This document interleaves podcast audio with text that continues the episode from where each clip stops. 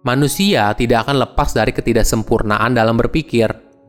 Mengetahui apa saja yang menjadi penyebab bias pikiran tidak bisa membuat kamu jadi kebal, tapi membuat kamu menjadi lebih bijak dan berusaha meminimalisir dampak bias pikiran dalam hidupmu. Halo semuanya, nama saya Michael. Selamat datang di channel saya, Sikutu Buku. Kali ini saya akan bahas buku The Art of Thinking Clearly karya Rolf Dobelli. Sebelum kita mulai, buat kalian yang mau support channel ini agar terus berkarya, caranya gampang banget. Kalian cukup klik subscribe dan nyalakan loncengnya. Dukungan kalian membantu banget supaya kita bisa rutin posting dan bersama-sama belajar di channel ini. Buku ini membahas bagaimana kita bisa menghindari bias kognitif dan membuat keputusan yang lebih baik di setiap aspek kehidupan. Pada dasarnya, semua orang yang paling rasional sekalipun pasti juga rawan mengalami kesalahan. Bukan cuma orang yang paling rasional, bahkan orang pintar pun juga masih mengalami kesalahan tersebut. Tapi jangan berkecil hati, itulah indahnya menjadi manusia dengan segala ketidaksempurnaannya. Di bukunya, Rolf menuliskan 99 kesalahan umum berpikir yang biasanya kita alami dalam kehidupan sehari-hari. Tentu saja, walaupun kita sudah tahu kesalahan umum tersebut, bukan berarti kita pasti mampu menghindarinya, tapi akan membantu kita untuk membuat keputusan yang lebih baik. Saya merangkumnya menjadi lima hal menarik dari buku ini. Yang pertama, survivorship bias Survivorship bias adalah kesalahan logika karena kita hanya fokus pada orang atau benda yang sukses saja dan mengabaikan yang gagal. Sehingga kita mengambil kesimpulan yang salah. Kita suka dengan cerita zero to hero. Misalnya, dari pemain band jalanan, kemudian sukses bermusik dan terkenal di seluruh dunia.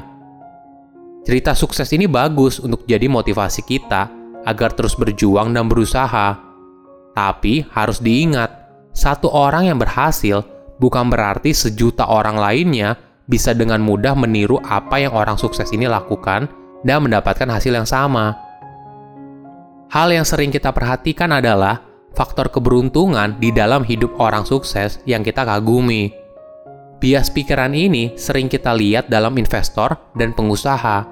Misalnya, kita lihat ada investor saham sukses seperti Lo Keng Hong dan dijuluki sebagai Warren Buffett Indonesia. Tidak masalah kalau cerita Pak Lo menginspirasi kamu dan membuat kamu ingin mencoba menjadi investor saham. Tapi yang kemudian jadi masalah adalah kamu selalu membandingkan progres yang kamu lakukan dengan hasil yang telah dicapai oleh Pak Lo. Hal ini jadi berbahaya kalau kamu menduga kesuksesan kisah orang dari zero to hero bisa dengan mudah kamu tiru dan menghasilkan hasil yang sama. Mungkin contoh lain adalah banyak orang bercita-cita ingin jadi content creator. Seakan-akan ini merupakan cara cepat untuk kaya. Karena melihat banyak anak usia muda terus jadi content creator dan sukses. Padahal tidak semudah itu. Apabila kita mau lihat realita yang sebenarnya, masih banyak ribuan orang yang mencoba tapi gagal. Kedua, sunk cost fallacy. Sunk fallacy adalah kecenderungan orang untuk terus bertahan dalam kondisi yang buruk, walaupun kondisi di masa depan sulit membaik. Hal ini disebabkan karena orang tersebut sudah menginvestasikan uang, tenaga, dan cinta. Ini pasti sering kita temui. Contoh paling umum adalah pasangan yang menolak putus atau cerai, walaupun berada dalam hubungan yang toksik dan abusive. Biasanya mereka menolak untuk move on karena merasa sudah menghabiskan banyak waktu dan energi bersama. Hal lain yang menyebabkan pasangan ini menolak untuk pisah karena takut dianggap gagal. Tentu saja tidak ada orang yang ingin dicap kalau dia membuat keputusan yang buruk.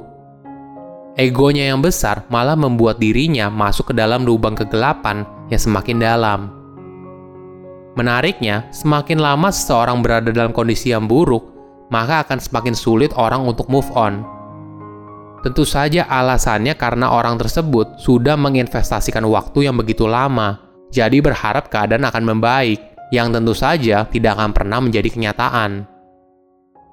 Sama halnya ketika seorang investor menaruh saham pada perusahaan yang kinerjanya buruk.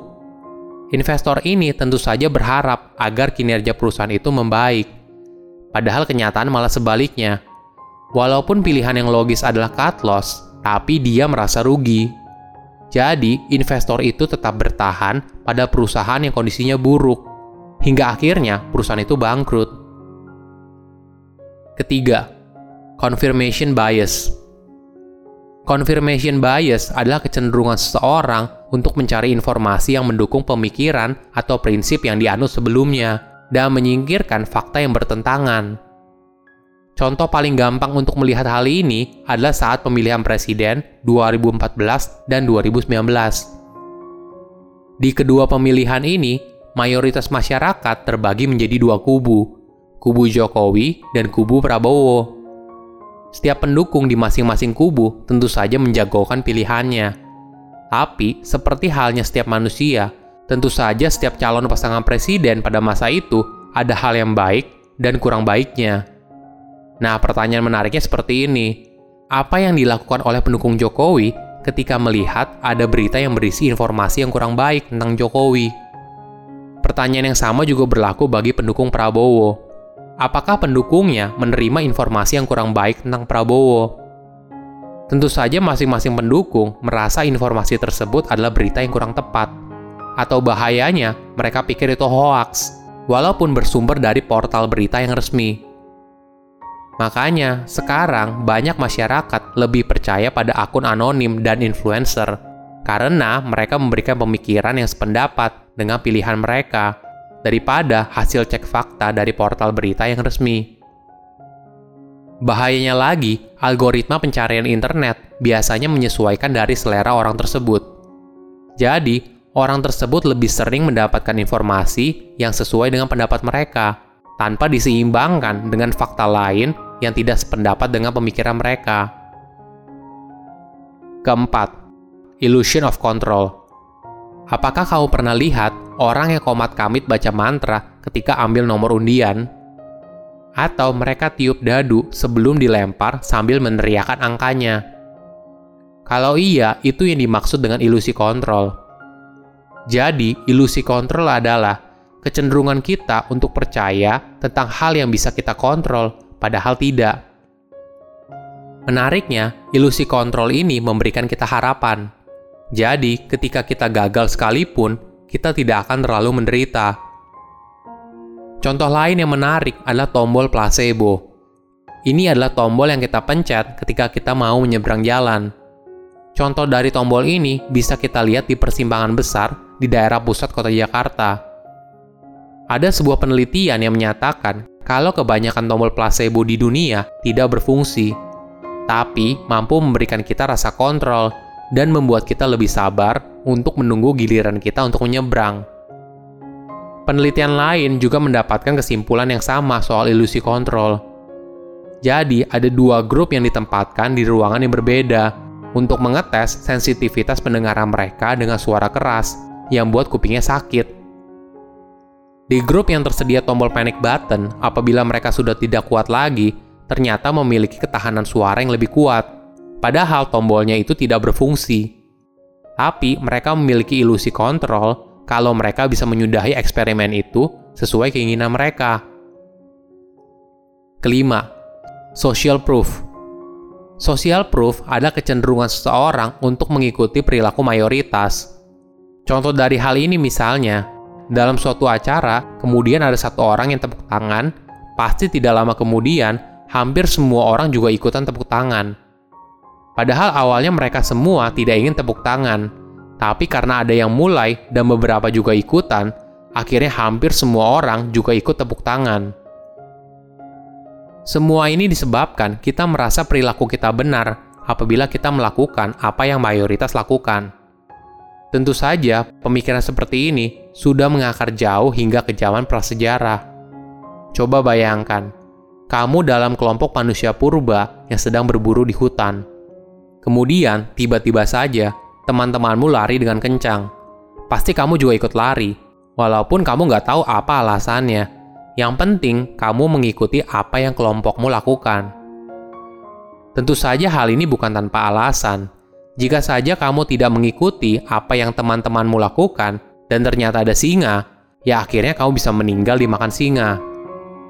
Tapi jika kamu mengikuti apa yang dilakukan kelompokmu, toh akhirnya kamu selamat. Nah, cara bertahan hidup inilah yang masih diturunkan hingga sekarang. Jadi, kita cenderung tidak ingin terlihat berbeda. Manusia tidak akan lepas dari ketidaksempurnaan dalam berpikir. Mengetahui apa saja yang menjadi penyebab bias pikiran tidak bisa membuat kamu jadi kebal, tapi membuat kamu menjadi lebih bijak dan berusaha meminimalisir dampak bias pikiran dalam hidupmu. Silahkan komen di kolom komentar pelajaran apa yang kalian dapat ketika baca buku ini. Selain itu, komen juga mau buku apa lagi yang saya review di video berikutnya. Saya undur diri, jangan lupa subscribe channel YouTube Sikutu Buku. Bye-bye.